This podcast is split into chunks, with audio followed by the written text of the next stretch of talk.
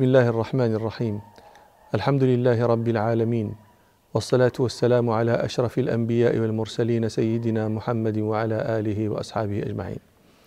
بعثت قريش عبد الله بن أبي ربيعة المخزومية وعمر بن العاص السهمية في طلب من هاجر من المسلمين إلى الحبشة، ولما رأى أبو طالب ما ائتمرت به قريش بعث أيضا بأبيات إلى النجاشي يحرضه فيها على ألا يستجيب لقريش وألا يسلم من أوى إليه من المسلمين، يقول فيها: ألا ليت شعري كيف في النأي جعفر وعمر وأعداء العدو الأقارب، وهل نال أفعال النجاشي جعفرا وأصحابه أم عاق ذلك شاغب، تعلم أبيت اللعن أنك ماجد كريم فلا يشقى لديك المجانب، تعلم بأن الله زادك بسطة وأسباب خير كلها بك لازب، وأنك فيض ذو سجال كثيرة ينال الأعادي نفعها والأقارب.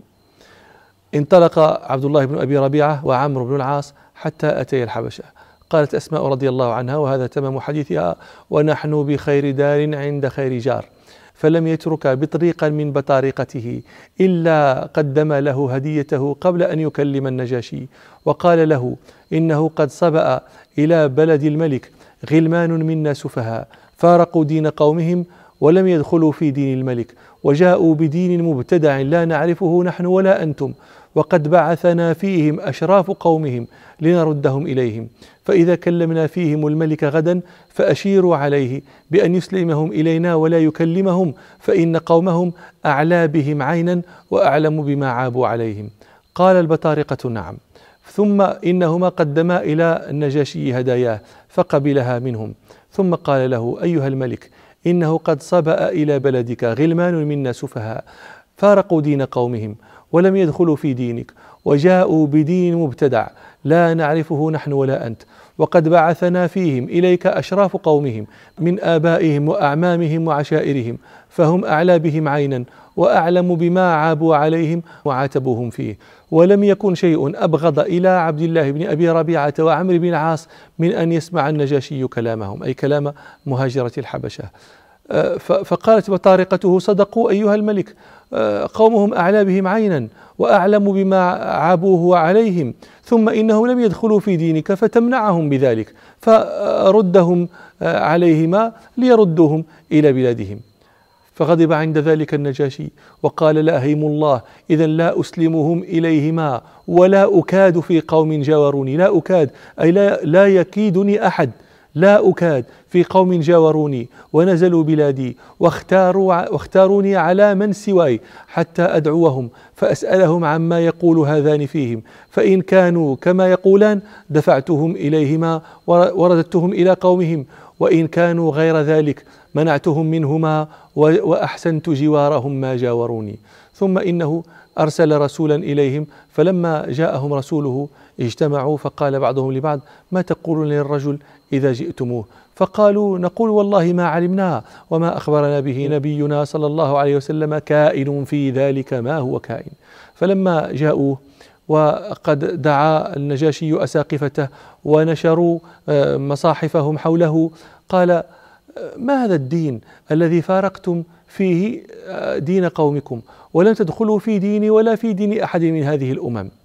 فقالت أسماء: فكان الذي كلمه جعفر بن أبي طالب، فقال: أيها الملك، إنا كنا قوما أهل جاهلية نعبد الأوثان ونأكل الميتة ونسيء الجوار ونقطع الرحم ويأكل القوي منا الضعيف، فمكثنا على ذلك حتى بعث الله إلينا رسولا منا نعرف نسبه وصدقه وأمانته وعفافه، فدعانا إلى الله وحده لنوحده ولا نشرك به، ونخلع ما كنا نعبد نحن وآباؤنا من الحجارة والأوثان، وأمرنا بالصدق الحديث وأداء الأمانة وحسن الجوار وصلة الرحم والكف عن المحارم والدماء، ونهانا عن قول الزور وأكل مال اليتيم والفواحش. وجعل جعفر بن أبي طالب رضي الله عنه يعدد عليه أمور الإسلام، إلى أن قاله: فصدقناه وآمنا به واتبعناه فعبدنا الله وحده، وخلعنا ما كنا نعبد من الأوثان والأحجار، وحرمنا ما حرم علينا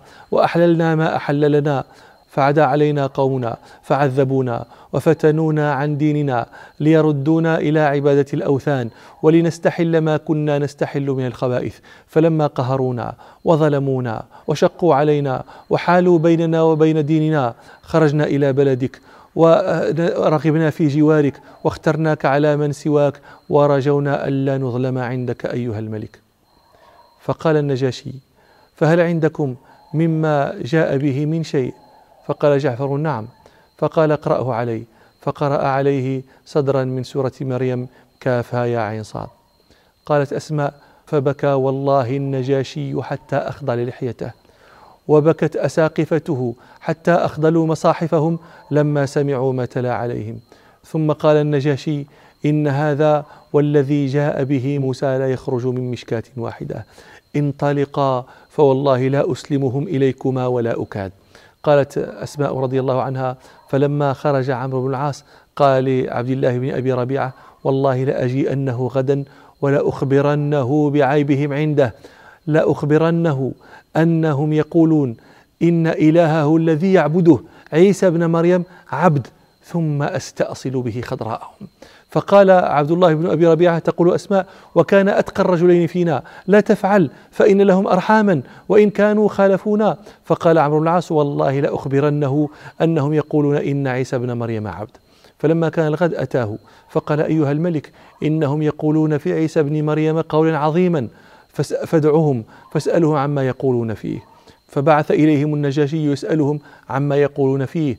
فقالت أسماء: فلم ينزل بنا مثله، وذلك لأنهم يعرفون أن هذا الرجل نصراني، وأن عقيدته في عيسى بن مريم تخالف ما جاء به رسول الله صلى الله عليه وسلم عن ربه سبحانه، فما هم صانعون. فاجتمعوا، قالت: فاجتمعوا، فقال بعضهم لبعض: ما تقولون للرجل إذا سألكم عنه؟ فقالوا: نقول والله ما قال الله فيه وما جاءنا به نبينا صلى الله عليه وسلم كائن في ذلك ما هو كائن. فلما جاءوه قال النجاشي: ما تقولون في عيسى بن مريم؟ فقال جعفر بن أبي طالب: نقول فيه الذي جاء به نبينا صلى الله عليه وسلم، هو عبد الله ورسوله وروحه وكلمته ألقاها إلى مريم العذراء البتول. قالت أسماء: فدل النجاشي يده فأخذ عودا من الأرض وقال: ما عدا عيسى بن مريم الذي قلت هذا العود، أي ما جاوز عيسى بن مريم قولك، ما قال غير هذا.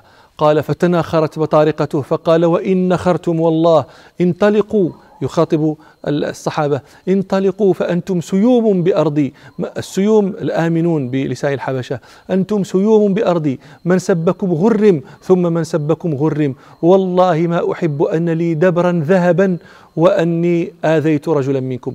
الدبر الجبل بلسانهم، يقول: والله ما أحب أني أوذي رجلا منكم وآخذ مقابل ذلك مقدار جبل من الذهب، ما أحب أن لي دبرا ذهبا وأني آذيت رجلا منكم، ردوا عليهما هداياهما فلا حاجة لنا بها، فوالله ما أخذ الله الرشوة مني حين رد علي ملكي فأخذ الرشوة فيه، وما أطاع الناس فيه فأطيع الناس فيه. قالت: فخرج من عنده مقبوحين مردود عليهما الذي جاء به. قالت: فمكثنا في خير دار عند خير جار. ومكثوا هكذا مدة إلى أن خرج على النجاشي من ينازعه في ملكه، وكانت شؤون وقامت حرب بينه وبين ذاك الذي نزعه، والصحابة رضوان الله عليهم يدعون الله أن ينصر النجاشي على خصمه. قالت: فنخاف أن يجيء رجل بعده فلا يعرف من حقنا ما كان يعرفه النجاشي، والنصر ربنا سبحانه النجاشي كما هو معروف. ومكثوا في الحبشة، مكث الصحابة في الحبشة إلى أن أقبلوا منها على رسول الله صلى الله عليه وسلم، منهم من رجع إلى مكة ومنهم من رجع إلى المدينة. وها هنا قضية، كيف ينجي الصدق في الكلام والصدق في التوكل على الله صاحبه.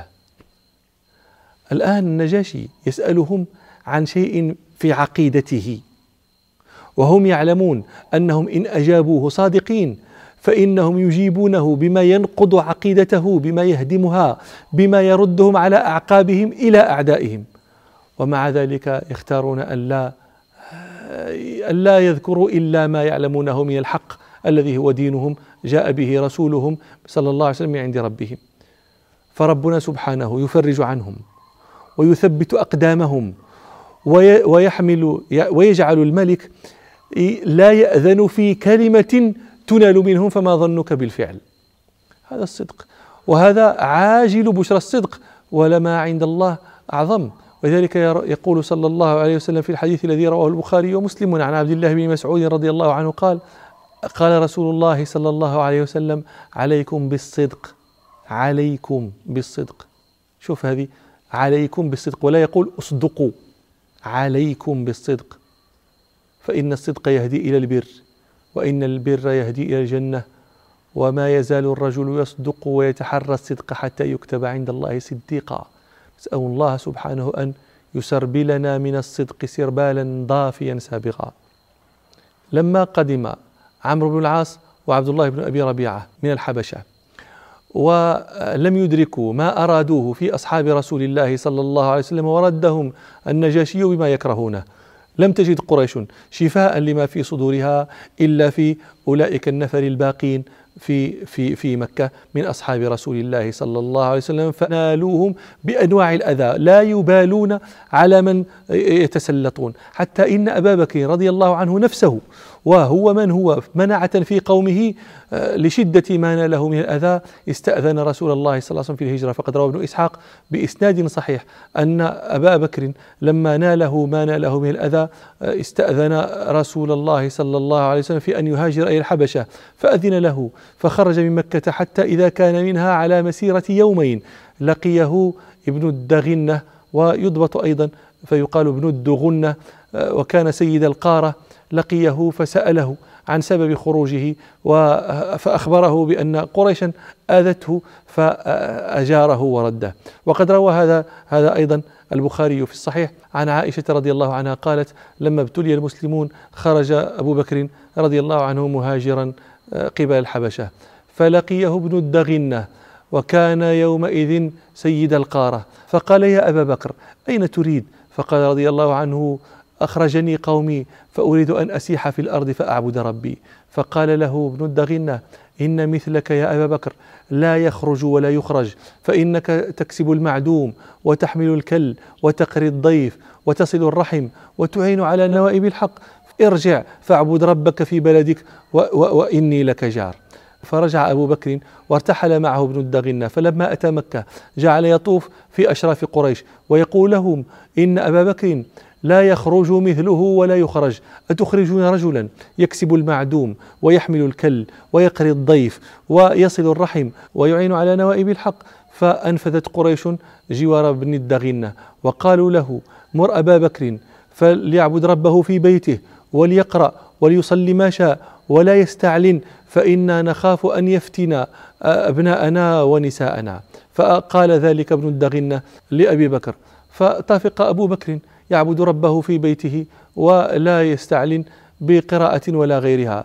ثم إنه بدا لأبي بكر فبنى مسجدا في فناء بيته، فجعل يصلي فيه ويقرأ فيه. وكان أبو بكر رضي الله عنه رجلا سريع البكاء قريب الدمعة، فكان إذا قرأ بكى، فكان يتقصف عليه، يجتمع عليه نساء المشركين وأبناؤهم فيعجبون مما رأى. فلما رأت قريش ذلك فزعت له، فبعثوا إلى ابن الدغنة فأتاهم فقالوا له: إن كنا قد أجرنا أبا بكر على أن يعبد ربه في بيته وأن لا يستعلن، ثم إنه بدا له فاستعلن وجعل يصلي في فناء بيته، وإننا نخاف أن يفتن نساءنا وأبناءنا، وقد كرهنا أن نخفرك في جوارك، فأته، فإن أحب أن يعبد ربه في بيته فليفعل، وإن أبى إلا أن يعلن ذلك فاسأله أن يرد إليك ذمتك، فإنا كرهنا أن نخفر ذمتك ولسنا بمقرين لأبي بكر الاستعلان. فجاء ابن الدغنة إلى أبي بكر فقال له: قد علمت الذي عقدت لك عليه، فإما أن تصلي في بيتك، وإما أن ترد علي ذمتي، فإني أكره أن تسمع العرب أني أخفرت في رجل عقدت له. فقال أبو بكر: فإني أرد إليك جوارك وأرضى بجوار الله. وفي هذه الدياج المظلمة والخطوب المدلهمة من الفتن التي يرقق بعضها بعضا تهب نفحة من نفحات ربنا سبحانه على جبار الجاهلية، عسى نفحة من نور لطائف تهب فتختار الفؤاد قرارها. فكان الفؤاد فؤاد عمر بن الخطاب رضي الله عنه.